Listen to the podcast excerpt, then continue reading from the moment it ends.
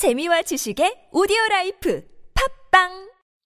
동안이냐 노안이냐를 결정짓는 것? 머리숱? 대한민국 대표 탈모 전문 기업은? 해온수 13만의 탈모닷컴? 탈모닷컴에서 직접 개발한 프로페셔널 탈모 방지 샴푸는?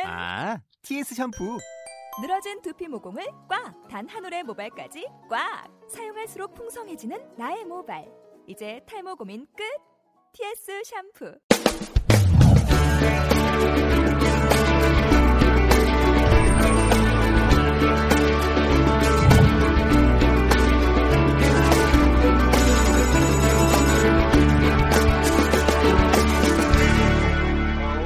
세강인실에서 처음 하는 향기 노트네요.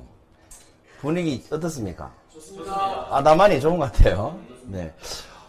지금까지 향기 노트는 공통점이 제목이 다 긍정적이었습니다. 그런데 오늘은 제가 제목을 부정적으로 한번 달아봤습니다. 반전이 있겠죠? 삶이 힘들고 지치는 이유. 여러분 삶이 어떻습니까? 좀 살다 보면 지칠 때도 있고 힘들 때도 있고 그렇지 않습니까? 근데 이유가 뭘까요? 사람마다 다 다른 이유가 있겠죠. 제 얘기를 참고하셔서 여러분이 지치는 이유하고 제가 오늘 말씀드릴 이유하고 어떻게 좀 매칭이 되는지 한번 생각해 보시기 바랍니다. 오늘 대나무 얘기를 제가 좀 해드리려고 해요. 여러분 대나무 중에 최고로 치는 대나무, 가장 좋은 대나무로 치는 대나무 이름이 뭔지 아십니까? 들어보셨습니까? 대나무 품종 중에 가장 좋은 대나무라고 쳐주는 게 이 대나무랍니다. 읽기 힘드십니까? 모죽. 네. 털무자죠. 대나무 죽자. 이 잔털이 많다고 아마 모죽이라고 하는 것 같은데 이 모죽이라는 대나무가 대나무 중에는 최고로 쳐준답니다. 오늘 우리 농원 하시는 분이 계셔 전문가가 계시니까 네 조심스럽게 얘기해야 될 것 같아요. 근데 이 대나무가 어떤 특징이 있냐면 한 5년 동안 아무리 물을 열심히 주고 열심히 가꿔도 거의 반응을 하지 않는답니다. 자라지 않는 거예요. 쉽게 말해서. 그런데 5년이 딱 지나고 나면 놀라운 일이 벌어집니다. 갑자기 30m를 자라는데 40일 만에 자랍니다. 그럼 하루에 몇 cm 자랍니까? 네, 제가 말씀드릴게 어려운 문제 같으니까 하루에 거의 7, 80cm를 자란다는 겁니다. 5년 후부터는. 대단하지 않습니까? 그러니까 내일 가보면 7, 80cm 자라있고 그 다음날 가보면 7, 80cm 자라있는 거예요. 그러니까 40일 만에 다 자라버리는 겁니다. 거의 30m를 자랍니다. 대단하지 않습니까? 이 속도가 얼마만큼 빠른 속도냐 하면 소나무하고 비교했을 때 이 대나무가 하루 만에 자라는 속도가 소나무 30년 자라는 속도하고 똑같답니다. 그래서 소나무가 30년 자랄 거 이 대나무는 하루 만에 다 자라버리는 거예요. 대단하지 않습니까? 어떻게 이런 일이 가능하겠습니까? 신기하지 않습니까? 그 5년 동안 자라지 않던 대나무가 5년 뒤에는 단 3, 40일 만에 30m를 자란다는 거죠. 그래서 학자들이 너무 신기해가지고 연구를 해봤대요. 조사를 해봤대요.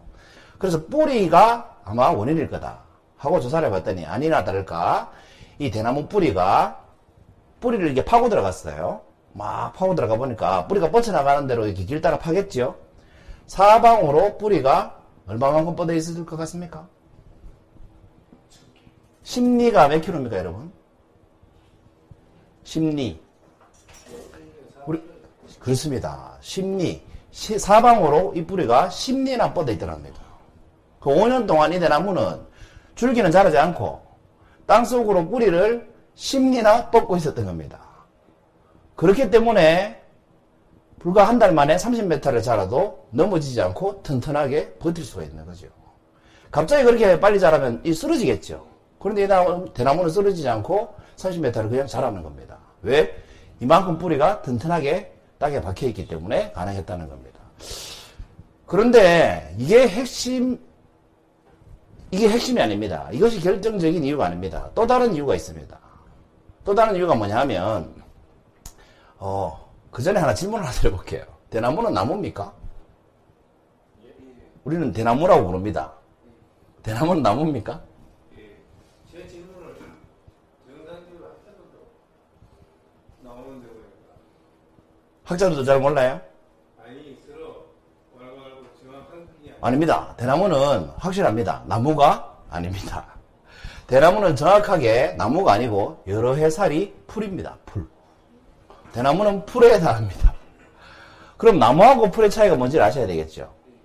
그럼 나무와 풀은 어떤 차이가 있겠습니까? 대부분의 풀은 어떻습니까? 올해 폈다가 겨울 되면 지고 1년 정도 사는 게 대부분의 풀이죠. 근데 풀도 몇 년을 사는 풀도 있어요. 그래서 대나무가 여러 해를 살기 때문에 여러 해살이 풀이라고 하는 겁니다.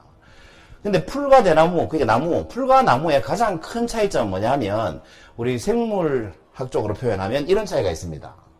여러분 물관, 채관, 뭐 관다발 이런 얘기 다 들어보셨죠? 이 중에 이것만 집중해서 보시면 됩니다. 형성층이 있느냐, 없느냐.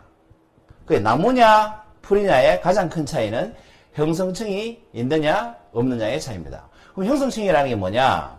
여러분 이렇게 줄기를 보면 물관이 지나가는 관이 있고 물이 지나가는 관이 물관이고 영양분이 지나가는 관이 채관 아닙니까?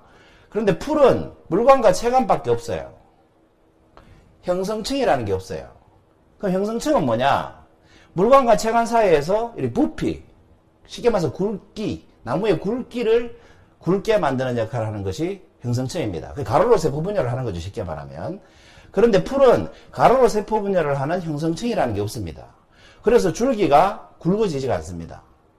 처음 자랄 때, 그러니까 1년 정도만 형성층이 역할을 하고, 그 다음에부터는 형성층이 역할을 전혀 못합니다. 풀은. 그래서 풀은 1년 딱 자란 굵기에서 더 이상 굵어지지가 않습니다. 그래서 대나무도 자라면 더 이상 굵어지지가 않죠. 부피적으로. 그래서 형성층이 있는 것들은 어떻습니까? 부피가 계속 늘어나겠죠. 그래서 오래 남을수록 더 굵죠. 그렇지만 풀은 오래됐다고 해서 더 굵어지지 않습니다. 그래서 나무가 이렇게 시간이 지날수록 굵어지면서 생기는 게 뭐예요? 나이테 아닙니까? 나이테가 왜 생기는지 아십니까? 혹시 참고로? 뭐가 커졌어? 부피가 커지니까 생기는 게 나이테인데 왜 이렇게 선이 이렇게 보이겠냐는 거죠. 형성층이 이 세포 분열하는 속도가 봄, 여름이 제일 빠릅니다. 봄, 여름에는 부피가 많이 늘어나고 가을, 겨울에는 부피가 조금 늘어납니다. 그럼 뭡니까? 많이 늘어난 것과 조금 늘어난 것이 다르겠죠. 그 다른 것이 1년에 한 번씩 반복되죠. 그래서 나이테 하나에 나무 나이 한 살 이렇게 되는 겁니다. 그래서 나무는 나이테를 보고 나무의 나이를 알 수가 있는데 풀은 나이를 알 수가 없습니다. 왜? 나이테라는 자체가 없기 때문에 그렇습니다. 특히 대나무는 어떻습니까? 가운데가 뻥 뚫려 있죠. 왜? 형성층이 없기 때문에 그렇습니다. 그래서 이 대나무가 불과 한 달여 만에 30m를 자라도 쓰러지지 않는 이유 중에 하나가 가운데가 뻥 뚫려 있기 때문입니다. 첫 번째는 단단한 뿌리, 두 번째는 가운데가 뻥 뚫려 있으니까 어떻습니까? 가볍죠. 가운데가 뻥 뚫려 있으니까 어떻습니까? 바람이 불어도 안 부러지죠. 태풍이 오면 먼저 쓰러지는 것은 굵은 나무입니다. 갈대나 대나무 이런 것들은 아무리 심하게 태풍이 와도 쓰러지지 않습니다. 왜? 가운데가 뻥 뚫려 있고 가볍기 때문에 그렇습니다. 그래서 이 형성층이 있느냐 없느냐에 따라서 풀이냐 나무냐가 결정됩니다. 그 대나무는 나무라고 부르지만 사실은 풀입니다. 그리고 땅속 줄기라서 대나무 죽순이 이렇게 땅으로 뻗습니다. 이 줄기가. 거기에서 죽순들이 이렇게 올라옵니다. 땅속에서 가지를 치는 거죠. 쉽게 말하면. 그리고 주목하셔야 될 게 뭐냐면 이 생장점입니다. 생장점. 생장점이 뭐예요? 자라는 점. 이 생장점에서 자라는 거예요. 그 뿌리 밑에 생장점이 있으니까 뿌리가 어디로 뻗습니까? 밑으로 자라잖아요. 줄기는 생장점이 어디 있겠어요? 위에 있겠죠. 그러니까 줄기는 어떻습니까? 위로 뻗지 않습니까? 그래서 이 생장점이 길이를 자라게 하는데 역할을 합니다. 형성층은 부피를 늘리는 역할을 하고 생장점은 길이를 늘리는 역할을 합니다. 그래서 대부분의 나무는, 아니 대부분의 나무가 아니고 모든 나무는요, 생장점이 줄기에 하나, 뿌리에 하나밖에 없습니다. 그러니까 자라는 속도가 천천히 자라겠죠. 그러니까 대나무처럼 빨리 자랄 수가 없는 겁니다. 그런데 이 대나무는 생장점이 몇 개겠습니까? 대나무 죽순이거든요. 이 죽순을 껍질을 싹 까보면 이런 모양이 되죠. 그렇죠? 이 마디마디가 보이십니까? 이 모든 마디에 대나무는 생장점이 있습니다. 그러니까 어떻습니까? 생장점 숫자만큼 자라겠죠. 더군다나 형성층이 없으니까 가운데는 비워놓고 자라도 되죠. 그러니까 자라는 속도가 나무하고는 비교도 안 되게 빨리 자랄 수 있는 겁니다. 이해되시죠? 그래서 이 모죽이라는 대나무가 5년 동안 땅속에 뿌리를 안정적으로 받고 그 다음에 불과 한 달 만에 30m를 자랄 수 있는 이유는 말씀드린 그 뿌리와 형성신엽 속이 비어있고 그 다음에 뭡니까? 이 생장점이 있기 때문에 가능합니다. 그래서 이 마디마디가 자라면서 늘어나면 대나무의 모양이 이렇게 마디가 생기죠. 그렇죠? 자, 여기까지 힌트를 드렸습니다. 지금까지 말씀드린 건 힌트입니다. 삶이 힘들고 지치는 이유가 뭐겠습니까, 여러분? 대나무 이야기를 들어보시니까. 흔히 이 모죽에 대한 얘기는 이런 교훈으로 많이 씁니다. 5년 동안 거의 표시가 안 나지만 얘는 땅속에서 5년 뒤에 자랄 수 있는 준비를 했다. 그러니까 지금 당장 뛰어나다 소리를 듣지 않더라도 내가 뭔가를 할 때 당장 두드러지지 않더라도 인내할 줄 알아야 된다. 라는 교훈으로 이 모죽 얘기를 많이 합니다. 근데 저는 오늘 그런 교훈보다 삶이 힘들고 지친 이유에 대해서 좀 말씀드리고 싶어요. 뭐겠습니까? 이겁니다. 두 번째 힌트. 이 그림의 힌트입니다. 뭐겠습니까? 이미 답을 다 말씀드렸습니다. 네? 생장점이 없어서? 성장점이겠죠. 네. 마디가 없기 때문에 그렇습니다. 삶에 마디가 없는 삶을 살게 되면 삶이 굉장히 지치고 힘들어집니다. 여러분, 마디가 없이 대나무처럼 그렇게 빨리 자라려고 해보세요. 얼마나 힘들겠습니까? 근데 대나무는 그렇게 빨리 자라는 이유가 뭐라고 했습니까? 각각의 마디가 각각 자라서 하나의 줄기가 되기 때문에 그렇게 빨리 자랄 수 있는 겁니다. 그리고 뭐가 없다고? 속이 없죠. 속이 비어있으니까 어떻습니까? 가볍고 태풍이 와도 버틸 수 있는 거죠. 그러니까 힘들지 않고 서 있을 수 있는 겁니다. 그렇게 빨리 그렇게 높이 자라도. 줄기는 어떻습니까? 다른 30m짜리 나무보다 엄청나게 가늘죠. 그렇지만 강하죠. 두 가지 이유가 있습니다. 속이 비어있고 마디가 있기 때문에 그렇습니다. 그럼 이 삶의 마디라는 것은 이 대나무의 마디가 있어서 대나무가 튼튼하다면 이 삶의 마디에 해당하는 건 뭐겠습니까? 여러분 파스칼이라는 사람 들어보셨죠? 수학자. 이 사람이 이런 말을 했습니다. 한번 읽어보실래요? 시작.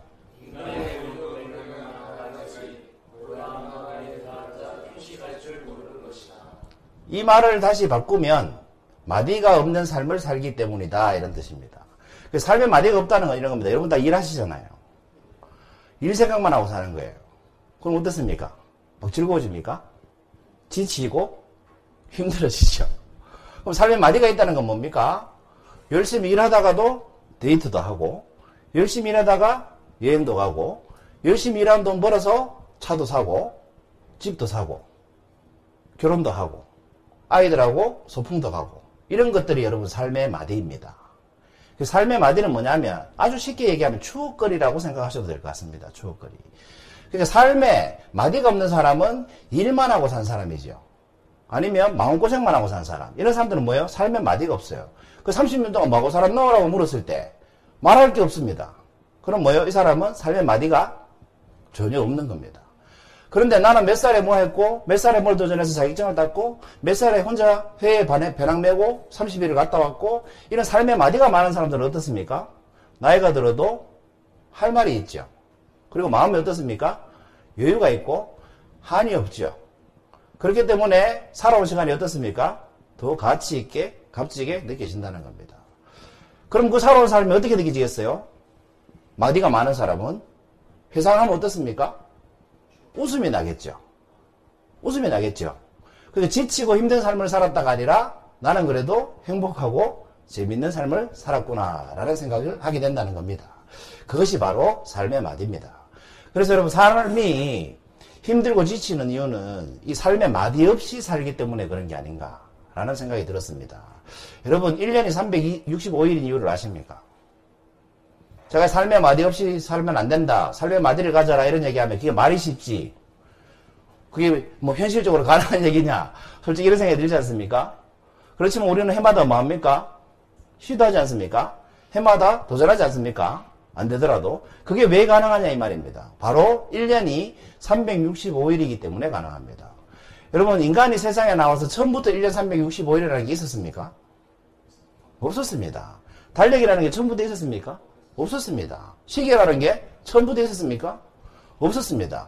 우리는 이미 달력 시계가 있는 세상에 살았기 때문에, 태어나서 살고 있기 때문에 너무 자연스럽게 그것을 느낍니다만, 여러분 시계와 달력이 없는 세상을 한번 상상해 보세요. 시간을 도대체 무슨 잣대로 판단할 거냐는 겁니다. 그냥 끝이 없이 흘러가기만 하는 거예요. 방향도 없고 너무 막막하죠. 그러니까 불안하겠죠. 그 불안함을 없애기 위해서 인간이 만든 게 뭐냐, 바로 시계라는 겁니다. 시간의 개념이라는 겁니다. 이 시계를 만들므로써 세상이 완전히 바뀌어졌죠. 왜? 올해 지나면 내년이 오잖아요. 근데 이 달력이나 시계가 없을 때는 어떻습니까? 올해, 내년 이런 개념 자체가 없죠. 막막한 거예요. 그래서 실패의 연속, 힘든 생활의 연속, 이렇게 되는 거예요. 그렇지만 이 시간이 1년에 365일 이렇게 정해짐으로 해서 어떻습니까? 내년엔 좋아지겠지, 내후년엔 좋아지겠지, 올해 못했으니까 내년에 다시 하면 되지, 우리 이런 생각을 할 수 있게 됐다는 겁니다. 그래서 인간이 발명한 아주 위대한 작품이죠, 시계는. 이 시계가 있기 때문에 우리는 삶의 마디를 만들 수가 있다는 겁니다. 그럼 여러분 지금 당장 힘들어도, 도저히 힘들어서 난 삶의 마디를 만들 형편이 아니야, 이런 생각이 드시지 않습니까? 혹시 네가 말이 쉽지 그게 실천하기 그게 쉽냐, 이런 생각이 들잖아요. 그러면 이런 생각을 해보시라는 거죠. 내년에 하면 되지, 내년에 안 되면 2년 뒤에 하면 되지, 2년 뒤에 안 되면 10년 뒤에 하면 되지, 이렇게 생각해 보시라는 거죠. 그러면 마디를 만들 수 있는 마음의 여유가 생긴다, 이 말입니다. 그래서 정리하면 이렇습니다. 삶이 힘들고 지치는 이유는 삶의 마디가 없기 때문입니다. 반대로 얘기하면 뭡니까? 삶이 지치지 않고 힘들지 않게 이어지게 하려면 뭘 만들어야 된다? 삶의 마디를 많이 만들어야 된다, 이겁니다. 각자의 삶의 마디를 많이 만들어 가시기 바랍니다.